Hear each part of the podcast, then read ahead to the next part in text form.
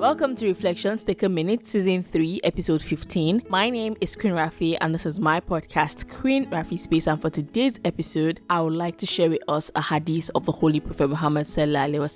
And this particular hadith was narrated by Abu Hurairah, may Almighty Allah be pleased with him. The Prophet said, Whoever does not give up forged speech and evil actions, Allah is not in need of his leaving his food and drink. One of the biggest characteristics of fasting is we leaving our food and drink. But some of the silent things also is to watch what we say and to watch our actions during this period. There is no need for you to be fasting taking a break from food and drink and then you're involving yourself in backbiting, you're involving yourself in gossiping, you're still cursing, all of those other things that are not good. The essence of fasting is for you to attain piety, is for you to rein in yourself and rein in your bad habits. So let's try as much as possible. May Almighty Allah also help us and give us the strength to be able to rein in our bad habits, rein in our evil actions, and rein in our tongue during this period of Ramadan.